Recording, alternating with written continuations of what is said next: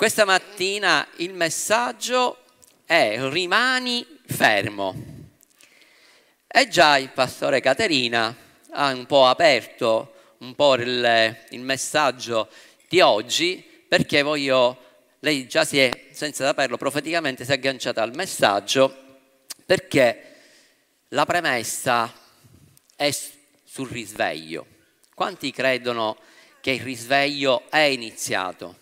Che il risveglio non deve arrivare, il risveglio è arrivato e siamo noi che dobbiamo continuare a portare questo grande risveglio. Quando è che è iniziato il risveglio? Chi è che mi sa dire quando è iniziato il risveglio? Il risveglio è iniziato duemila anni fa ed è riniziato nel giorno della Pentecoste. E quel risveglio non si è mai spento, sono gli uomini che l'hanno spento, anzi è stata la religiosità che ha spento il risveglio. E quindi come introduzione voglio prendere insieme a voi Efesini capitolo 3 dal verso Efesini capitolo 5 versetto 14 e dice così perciò la scrittura dice risvegliati o tu che dormi risorgi dai morti e Cristo risplenderà in te. Wow una esortazione che l'apostolo Paolo fa alla Chiesa e questa parola è una parola che oggi continua a esortare la Chiesa. E analizzando queste parole, la parola risvegliati è egeiro, che significa rialzarsi di nuovo, svegliarsi dal sonno, rialzarsi da una posizione seduta o sdraiata o rialzarti da una malattia, rialzarti dalla depressione, rialzarti da una situazione che ti ha portato a restare giù, ad addormentarti. E la parola dormi, dormire, è cateudo che significa appunto dormire, cedere alla pigrizia o al peccato, essere indifferenti alla propria salvezza, e questo è terribile. E questa parola, dormire, è composta da due parole. Una parola dal greco è kata, che significa andare giù, andare verso, e l'altra è eudo, che significa dormire. Poche parole, questo versetto sta parlando alla Chiesa e sta dicendo tu sei andato giù, ti sei seduto, ti sei sdraiato, ti sei addormentato. E quindi ti sta parlando che eri prima in una posizione, che eri in piedi, eri sveglio, e adesso sei passato a un'altra posizione che piano piano, dalle circostanze, ti sei raffreddato spiritualmente, ti, piano piano ti sei allontanato dalla presenza di Dio e cosa stai facendo? Piano, piano, piano, piano ti stai addormentando e stai in questa posizione. Sapete, per tanti anni, per tanti secoli, la Chiesa in generale ha vissuto in questa condizione, così, a dormire. E quando una persona dorme è vulnerabile, è attaccabile, perché quando tu dormi non ti accorgi quello che succede attorno a te. E quindi cosa può succedere? Che se sei attaccato, c'è un nemico che ti vuole fare del male, non te ne accorgi. E la Chiesa per tanti anni ha vissuto in questa condizione. E l'Apostolo Paolo incoraggia e dice, devi risvegliarti, ti devi alzare da questa posizione. E poi dice, risorgi. Che significa questa parola risorgi? Questa parola risorgi è aristemi, che significa alzati, sorgere, apparire, stare in piedi, ha lo stesso significato della parola ebraica cum, quella che troviamo, se vi ricordate, in Giosuè capitolo 1, quando nel verso 1, quando Dio dice a Giosuè, è finito un tempo, è finito il tempo del lutto, papà è morto, adesso è arrivato il momento in cui tu ti devi alzare. E questa parola alzare significa entrare in scena. E ancora questa frase dice risorgi tra. Di fra, c'è una parola originale che dice di fra, tra i morti. E questi morti, di, di, dice la parola è necros, che significa un defunto privo di vita, morto spiritualmente. Sta dicendo che tu ti devi risorgere, tu devi fare la differenza perché ti sei addormentato e stai in mezzo a coloro che sono morti spiritualmente e anche tu stai facendo la stessa fine, ti sei conformato a questo sistema religioso che ti sta facendo morire spiritualmente. Ma la Bibbia dice è arrivato il tempo in cui tu ti devi alzare, ti devi alzare in piedi, devi prendere una posizione, devi sorgere, devi entrare in scena tra quelli che stanno attorno a te spiritualmente, iniziare a dichiarare la parola di Dio perché è un tempo di risveglio.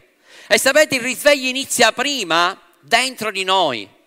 Amen. Quando tu dentro sei risvegliato, tu porti quel risveglio ovunque tu vai. E la parte più bella di, questa, di questo verso è e Cristo, cioè l'unto, risplenderà su di te. E questa parola bellissima dal greco che epipausco significa Cristo risplenderà su di te la verità divina come il sole illumina gli, os- gli uomini destati dal sonno. Significa illuminare. Nel momento in cui tu prendi una posizione e ti rialzi, dice la scrittura che Cristo risplenderà su di te, lui farà risplendere su di te la sua natura divina, egli la sua verità come il sole che illumina gli uomini destati dal sonno. Quanti di voi è successo che mentre stai dormendo sei bello profondo, sonno, a un certo punto magari hai lasciato le finestre aperte e, e sorge il sole, iniziano i raggi del sole risplendere sulla tua vita, sul tuo corpo. Cosa fai? Ti svegli. E in quel momento perché? Perché sei illuminato. E che cos'è che ti illumina? Ti illumina la parola di Dio.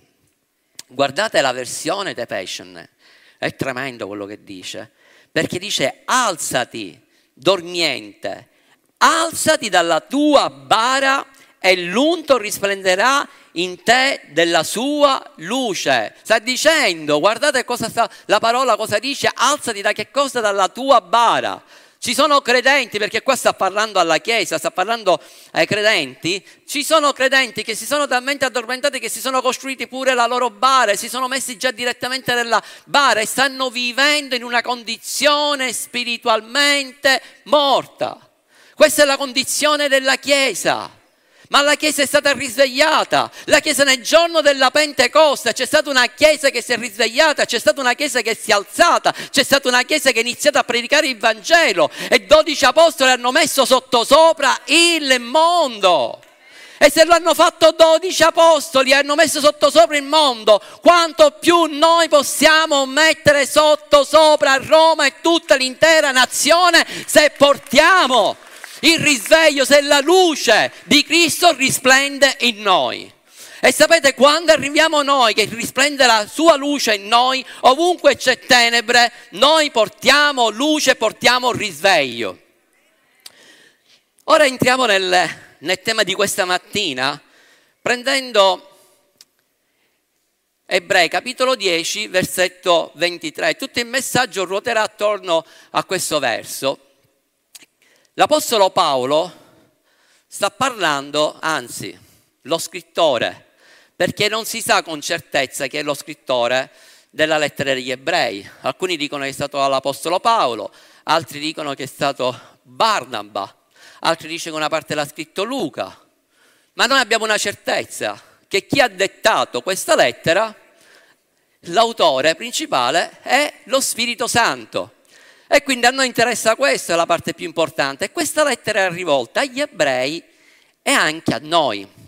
E dice in questa lettera, nel verso 23, manteniamo ferma la confessione della nostra speranza o fede, la parola originale, senza vacillare perché fedele è colui che ha fatto le promesse.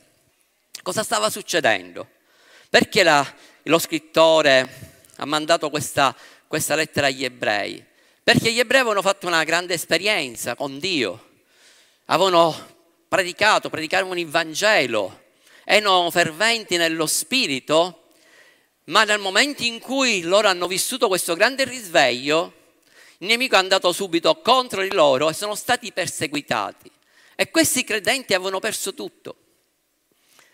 Avevano perso casa, avevano perso soldi, gli avevano tolto anche terreni, e quindi loro stavano perseverando, ma a un certo punto si erano stancati, si erano scoraggiati da questa condizione, da quello che stavano vivendo e pensavano al punto tale che erano arrivati a dire noi molliamo, noi gettiamo via questa speranza, noi ci ritiriamo, alcuni si volevano allontanare anche dalla fede perché erano talmente stanchi, distrutti fisicamente e spiritualmente che non volevano andare più avanti. Diciamo, ma noi siamo stati fedeli per tanto tempo, noi per tanto tempo abbiamo creduto, per quanto tempo abbiamo predicato la parola di Dio, abbiamo creduto nelle promesse del Signore, ma vediamo che nulla cambia e ci troviamo in questa situazione, ma siamo stanchi. Ed ecco che qua lo Spirito Santo, che è il migliore esortatore che esiste sulla faccia della terra, manda questa lettera e dice manteniamo ferma, manteniamo ferma questa confessione di fede. Questa parola manteniamo ferma dal greco è cateco ed è la combinazione di due parole.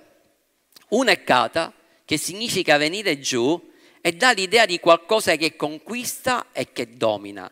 E la seconda parola è eco, che significa io ho, abbraccio, trattengo quello che mi è stato promesso. In poche parole, non solo dice di mantenere ferma la confessione di fede, ma quello che sta dicendo questa, la, lo scrittore è quello che dice tu devi mantenere ferma la confessione di fede, inizi, continuare a dichiarare le promesse che sono state rilasciate nella tua vita, ma devi anche dominare, devi anche conquistare, devi scendere nel campo di battaglia a combattere per difendere quello che Dio ti ha dato e quello che Dio ti vuole rilasciare. È una parola potente che fa lo Spirito Santo. E poi la parola confessione, dal greco è omologia, che è una combinazione sempre di due parole che è homo che è dello stesso tipo accordo e logia che è logos ed è parola. E ora vedremo l'altro significato che ha questa parola confessione, per cosa vuole dire lo scrittore. Ma continua ancora senza vacillare, e vacillare da greco, da greco è aklines, che significa fermo, immobile, significa una persona che non si adagia e non si sdraia. Dice non vacillare, non commettere l'errore di sdraiarti, non commettere l'errore di vacillare, ma tu devi rimanere stabile, devi rimanere fermo a confessare la parola di Dio, a dichiarare le sue promesse. Forse tu ti trovi in questa condizione. Forse ci sono state tante voci che tu hai ascoltato, forse sei stato perseguitato, o forse persone, amici, parenti, colleghi che ti hanno scoraggiato, hanno visto quello che è successo nella tua vita, l'esperienza che tu hai fatto, ma hanno iniziato a dichiarare delle parole negative nella tua vita, ti hanno scoraggiato. O forse stai aspettando una promessa che ancora non arriva e dici ormai passato troppo, troppo tempo, non arriverà più. E ti senti scoraggiato. Forse ti sono tante successe di quelle cose nell'ultimo periodo, perché ridi, Ferruzzo? Forse ti sono successe tante cose in un periodo, no? Ti sono successe qualche, un po' di cose in queste, in queste ultime due settimane, no? Ti hanno tolto praticamente tutto cioè, il lavoro quindi ti arrivano quelle giornate che nel giro di un giorno, due giorni, una notizia dietro l'altra, dice ma signore che cosa sta succedendo? Sto pigliando tempolate da tutte le parti. Tempolate sapete cosa significa? In italiano sono boffe schiaffi. In poche parole, li sto prendendo da tutte le parti, cioè mi giro di qua e ricevo un colpo, da questa parte ricevo un colpo. Ma signore, ma io, il pastore ha predicato che noi dobbiamo dichiarare le, parole, le promesse di Dio e che io ora in questi giorni riceverò una grande benedizione. Ma ha tanto tempo che per ora mi stanno succedendo queste cose. E a un certo punto dici, io ho confessato, io ho creduto, io credo nelle promesse di Dio, però fisicamente, spiritualmente mi sento stanco, sono scoraggiato. E forse ti trovi in questa condizione. Ma se ti trovi in questa condizione, lo Spirito Santo questa mattina ti sta dicendo che tu ti devi alzare, devi prendere una posizione di fede e devi trattenere e non devi permettere al nemico che ti vengano rubate le promesse che il Signore ha dichiarato per te. Rimani fermo nella tua confessione di fede. E questa parola dice proprio devi abbracciare, non rinunciare alla tua confessione di fede. Questa parola confessione significa essere d'accordo con Dio, essere allineati con la sua parola, iniziare a pensare come Dio pensa, iniziare a dichiarare quello che Dio ti ha detto, iniziare ad avere i pensieri che sono, i pensieri che sono nel cielo, cominciare a pensare a guardare le cose di lassù. Iniziare a cambiare la mentalità, la mentalità del regno di Dio per quello che Dio ha già preparato per te. E significa che quando tu sei allineato alla sua parola e sei certo, hai la certezza che la sua parola e tutte le sue promesse hanno un sì e un amen, tu inizi, continui a rimanere fermo a fare quella confessione di fede e nessuno ti può muovere. Questi credenti di questa chiesa si erano sdraiati perché si erano stancati, stavano mollando la presa. Dì alla persona che da te, non mollare la presa. Non mollare la presa perché la promessa sta arrivando. In poche parole, questo verso potrebbe riassumersi così. Aggrappati alla tua fede, mantieni stretta la tua promessa e non lasciare che nessuno te la porti via.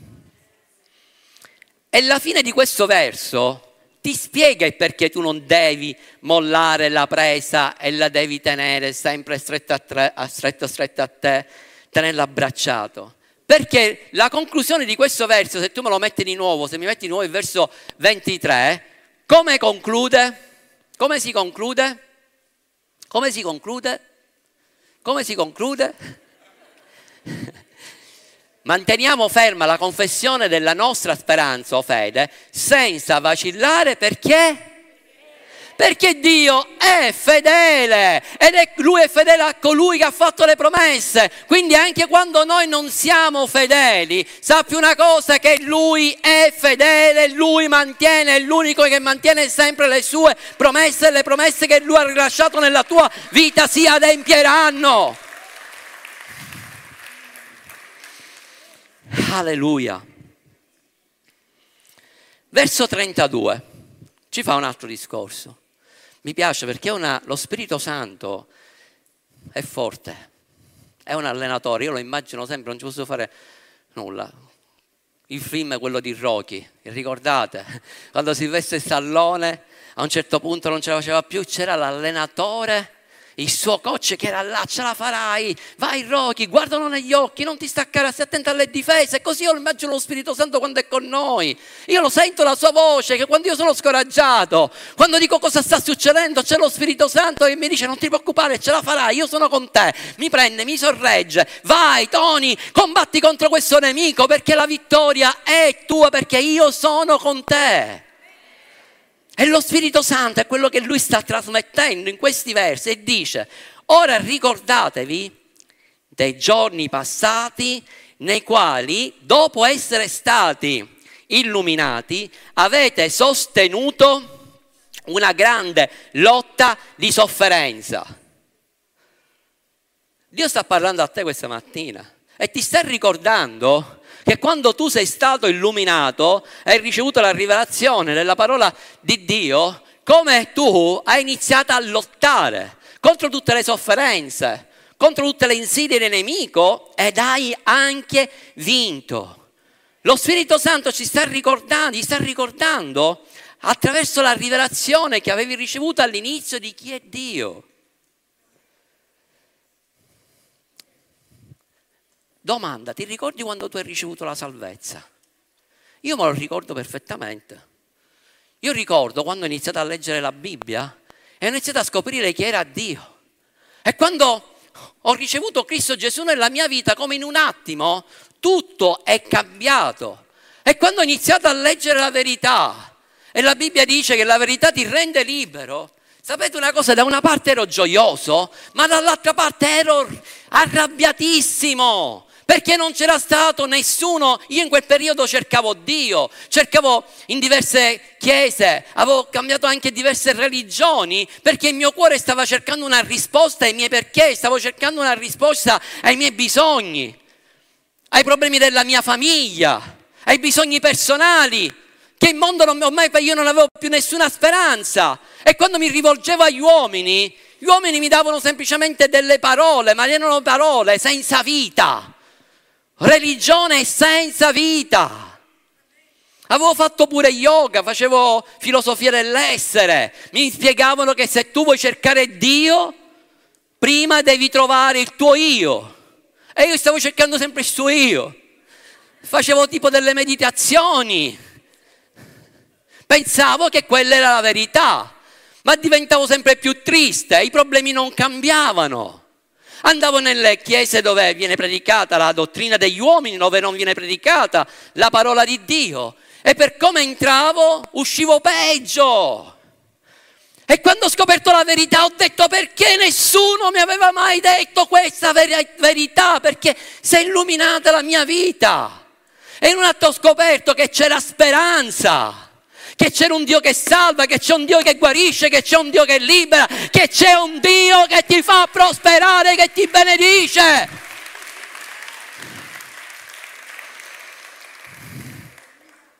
E là ho iniziato a lottare. Sapevo come dovevo affrontare ora le, le difficoltà.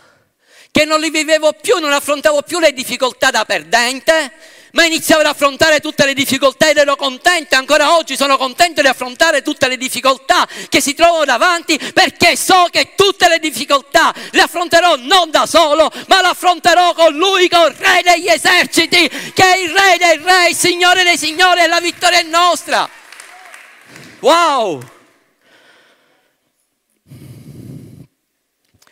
Loro hanno iniziato a vedere cose che non avevano mai visto, ad ascoltare cose che non avevano mai udito.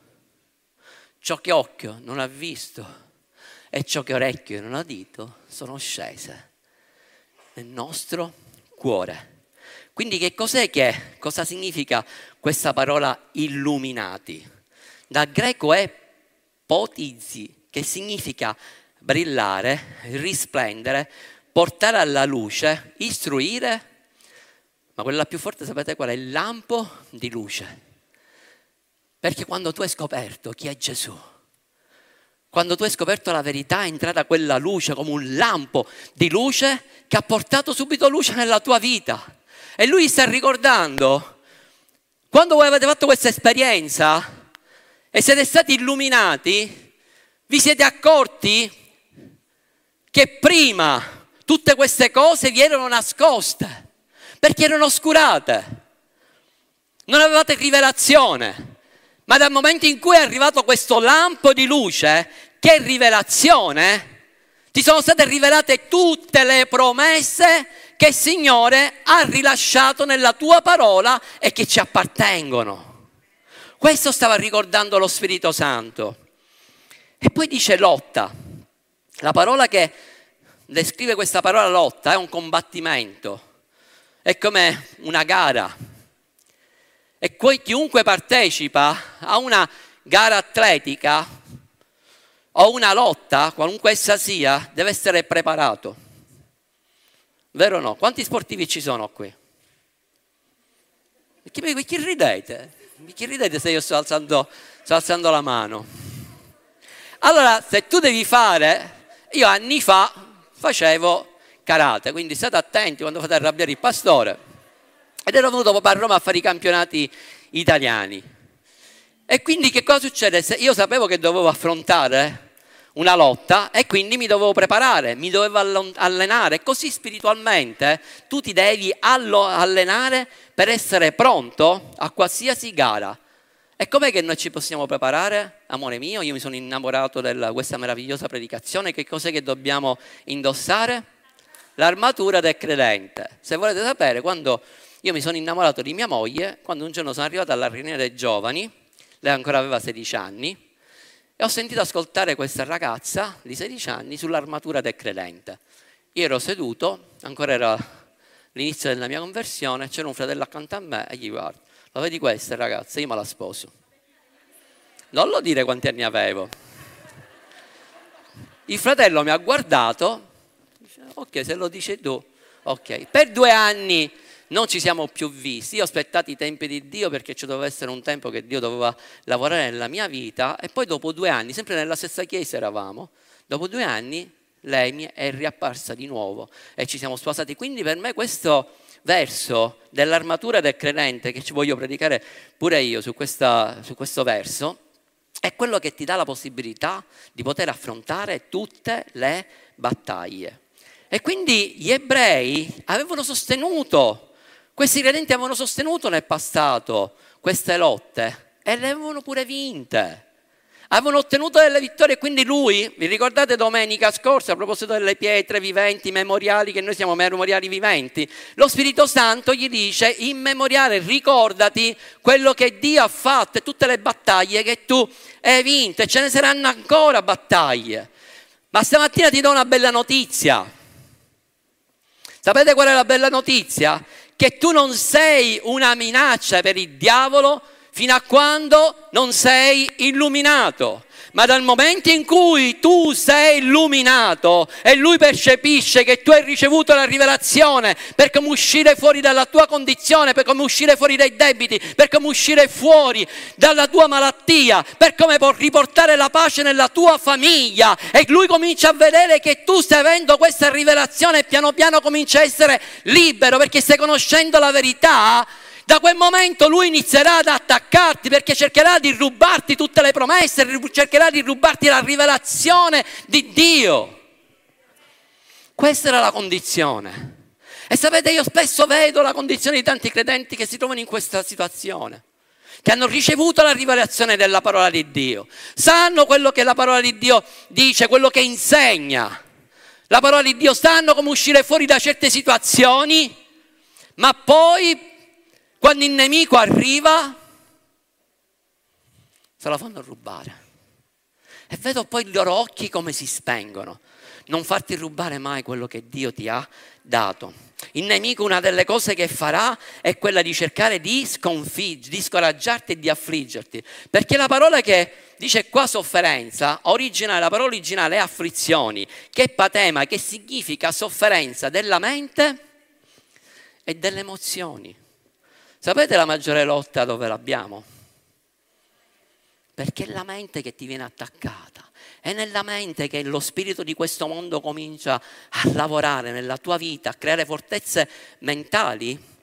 Ti dice tu non ce la farai, guarda quello che sta succedendo nel mondo, guarda quello che ancora certe cose nella tua vita non sono accadute. E poi tocca le tue emozioni e loro stavano vivendo in questa condizione, questa è la condizione.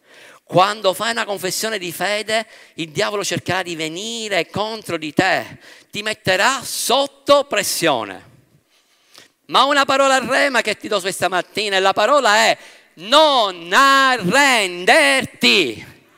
Non alzare la bandierina bianca, perché per i credenti, per i figli di Dio non esiste bandiera bianca. Amen, perché il nostro re dei re ha vinto tutte le battaglie e tu legalmente qualsiasi battaglia devi affrontare, ricordati una cosa che già c'è stato Cristo Gesù che ha vinto la guerra.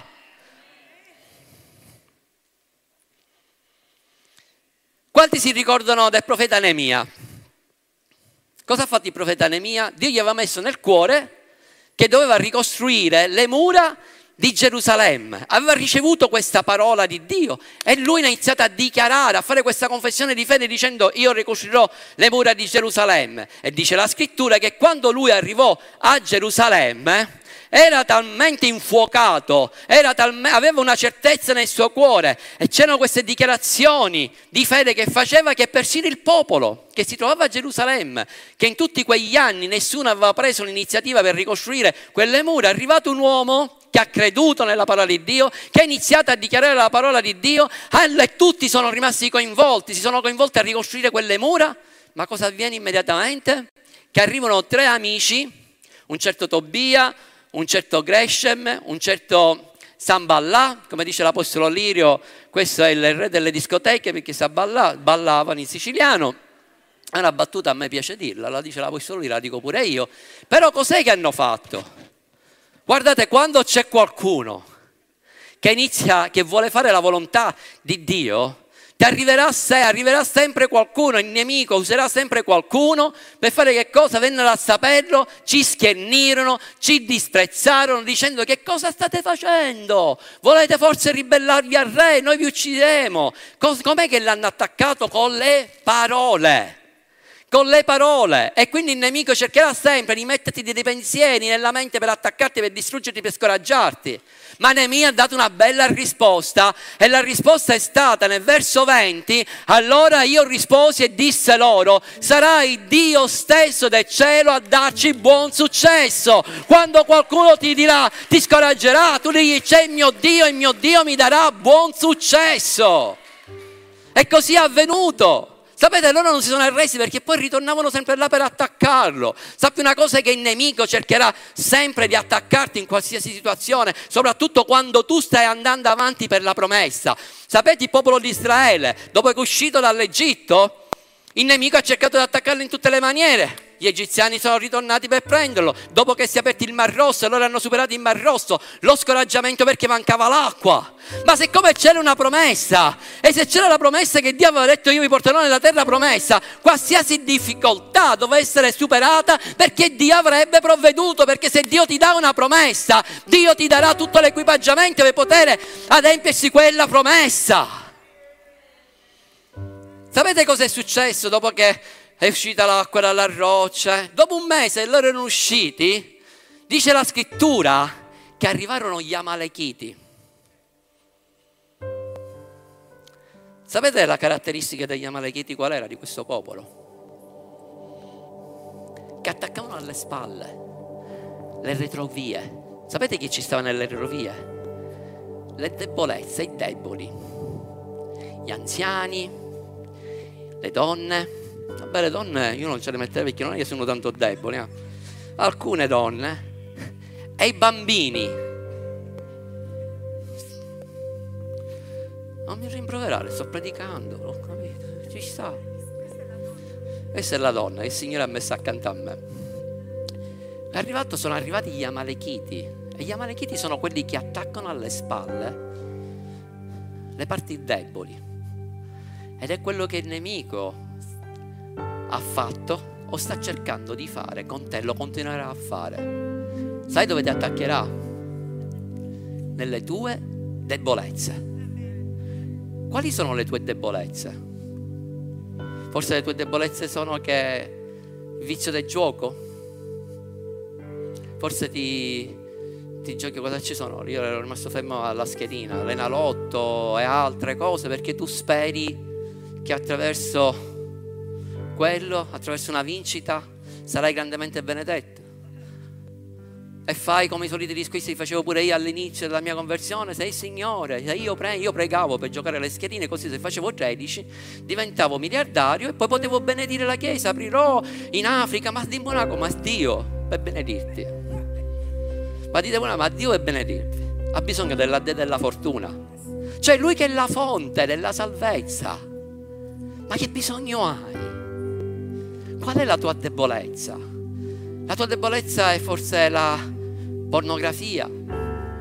Cadrai sempre, il nemico ti metterà sempre là fino a quando tu non supererai le tue debolezze, inizierai a dichiarare la parola di Dio. Qual è la tua debolezza? Quella della critica, quello dello, dello scoraggiamento, quello dell'ira. Sarai sempre attaccato in queste debolezze perché lui viene alle spalle senza che tu te ne accorgi e ti attacca sempre là. Se sei una persona che si arrabbia facilmente, il nemico ti metterà sicuramente delle persone meravigliose accanto per farti arrabbiare e tu devi ringraziare quelle persone perché ti stanno provocando, ti stanno attaccando, perché hai l'opportunità di uscire fuori da quella debolezza. Sapete una cosa? Il popolo di Israele, che è quello che mi fa impazzire questa sera, sapete cos'è? Che il popolo di Israele erano schiavi. Erano stati per 400 anni schiavi e quando arrivò questo popolo, questo esercito che era preparato, aveva delle armi potenti, erano ben addestrati, c'è un gruppo di schiavi, c'è un... Andatevi a leggere la, la storia, si trova in Esodo, capitolo se non ricordo male 17. La cosa incredibile è che i, questi schiavi hanno distrutto e annientato completamente questo esercito perché Dio era con loro, perché c'era uno che si chiamava Mosè, che era sul monte che teneva le mani alzate così, due che glieli tenevano, Giosuè che combatteva, ma chi veramente dirigeva tutta la, la guerra, la battaglia, era il generale che è Cristo Gesù. Per questo tu hai la vittoria anche nelle tue debolezze. Non dire sono debole, non uscirò mai da questa condizione. Qual è tua, il tuo problema? È un problema legato al sesso, è un problema legato a qualsiasi situazione, ai soldi, al denaro, alle amicizie. Sappi una cosa che qualunque sia la tua debolezza, Cristo Gesù è morto sulla croce per te e che Lui ha vinto tutte le tue debolezze e quando tu chiedi forza è Lui, la forza ti viene dal cielo e Lui ti darà quella forza, quella potenza per poter uscire fuori da ogni debolezza e vincere la tua battaglia, quella battaglia che c'è nella tua mente.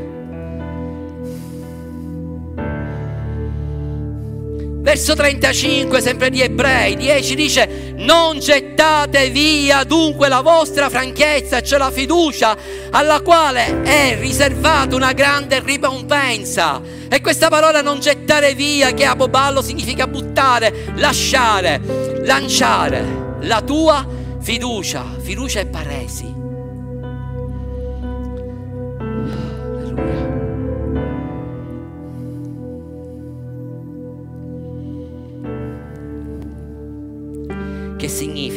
Fiducia, audacia, libertà nel parlare con franchezza. Non buttare via la tua franchezza. Non buttare via il tuo parlare in maniera schietta. Franchezza. Non buttarla via. Sai, questa stessa parola è usata, è usata in un episodio nella Bibbia che si trova in Marco capitolo 10, versetto 45 che di un certo Bartimeo, ve lo ricordate questo cieco? Questa parola non gettare, qua è usata sempre per gettare, però per una cosa positiva, non per una cosa negativa. Perché questo cieco che ogni giorno veniva lasciato lì in quella porta di Gerico, quando ha sentito, conosciamo la storia che stava passando Gesù, lui ha detto oggi è il giorno che io devo afferrare la mia promessa, sai perché? Lui iniziò a chiamare Gesù figlio di Davide. Lui aveva riconosciuto che lui era il Messia, lui si ricordò Isaia 61, si ricordò Isaia 53. Dice l'unto è qui il Messia, è arrivato, è stato l'uno dei pochi che era cieco nel naturale, ma aveva una vista spirituale perché lui era stato illuminato, aveva ricevuto quella rivelazione che Gesù era il Messia. E siccome c'era una, una promessa e quando sarebbe arrivato il Messia lui avrebbe ridato la vista ai ciechi, lui quando è passato Gesù ha sentito che c'era Gesù là, dice c'è la mia promessa. E la prima cosa che lui ha fatto è stato di gettare via quel mantello, perché quel mantello lo identificava con la sua malattia, lo identificava che era un mendicante, lo identificava con uno che aveva bisogno sempre degli altri. E nel momento in cui è passato Gesù, lui si è tolto quel mantello che lo teneva bloccato, quel mantello che diceva io sono un mendicante, io sono un cieco. Ma da questo momento, siccome è passato lui, colui che mi guarisce, colui che è libera, io lancio via il mio mantello, afferro la mia promessa, vado verso Gesù e lì sarò guarito e nessuno me lo potrà rubare. Sai una cosa? C'erano tanti attorno a lui che gridano, gli dicevano stai zitto, e dai zitto, stai disturbando il maestro, non ti avvicinare.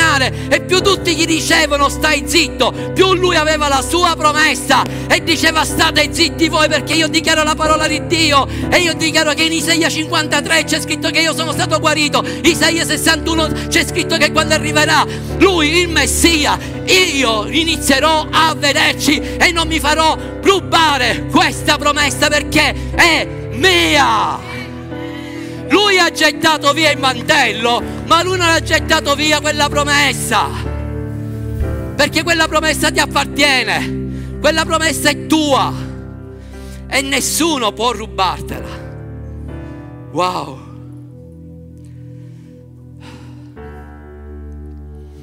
Quei credenti erano tentati di gettare quella promessa.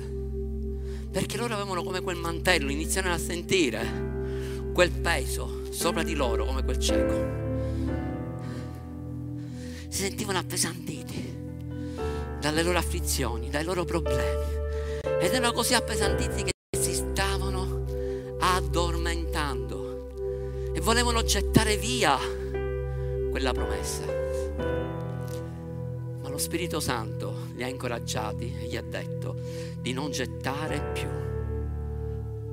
non gettare più la tua franchezza. Sapete perché? Perché c'è una grande ricompensa.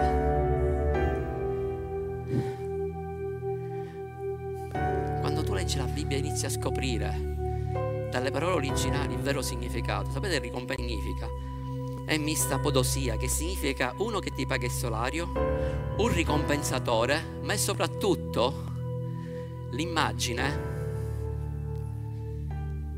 di uno che ti sta portando la promessa, cioè significa che non sei tu che vai verso la promessa, ma che è la promessa che sta arrivando verso di te.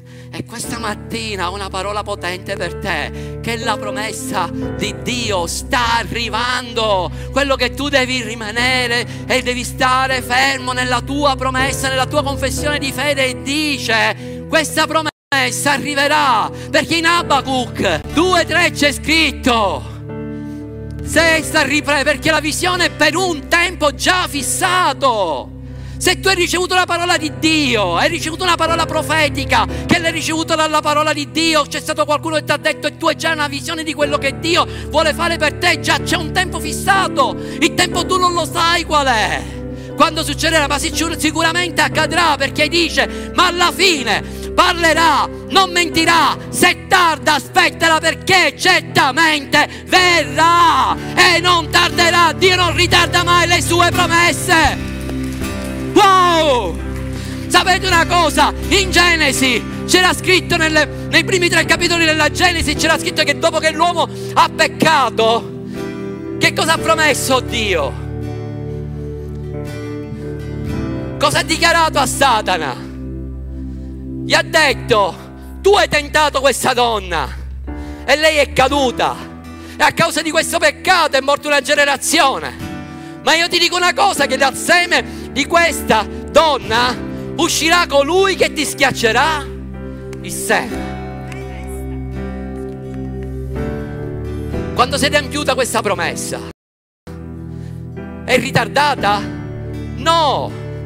700 anni prima il profeta Isaia aveva continuato con questa profezia. Isaia 53 parlava già dell'agnello. Isaia 61 già stava dicendo quello che sarebbe accaduto, che quando sarebbe arrivato lui, l'unto, dice l'Eterno mi ha unto per. E dopo duemila anni, nell'adempimento dei tempi che Dio aveva stabilito, Gesù si è seduto su quella sinagoga è proprio in quel preciso istante che gli è stato dato quel rotolo dove c'era scritto Isaia 61 e quella, quella Isaia 61 ha detto l'Eterno mi ha unto perché io sono il Messia, colui che salva, colui che libera, colui che guarisce.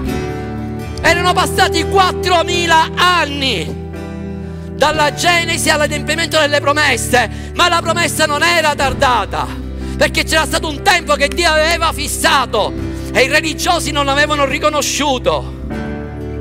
Concludo. Chi è che può ricevere la chiave?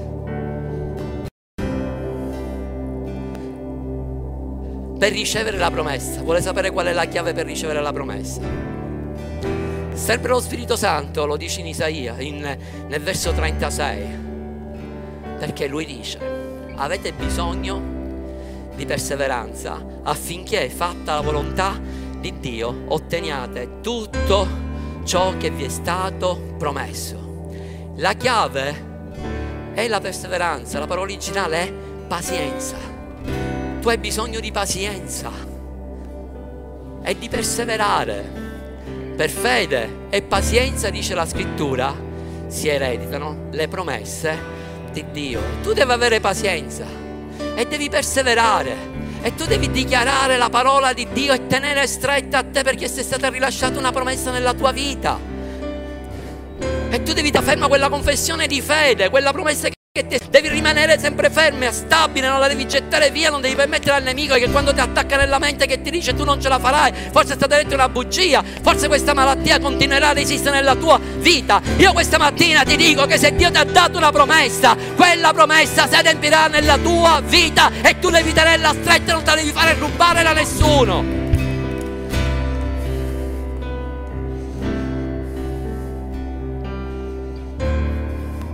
Affinché sia fatta la volontà di Dio. Qual era la volontà di Dio? Che stava parlando lo Spirito Santo? Era nel contesto di tutto il capitolo. La volontà di Dio è quando tu hai l'illuminazione, quando tu hai la rivelazione di quello che Lui vuole fare nella tua vita. Questa mattina ti lascio con questa parola, rimani nella tua confessione di fede. E mentre vi alzate, incoraggia le persone che sono attorno a te e digli rimani fermo nella confessione di fede perché Dio è fedele. Se la promessa tarda, adempila, aspettala, perché per certo si adempirà.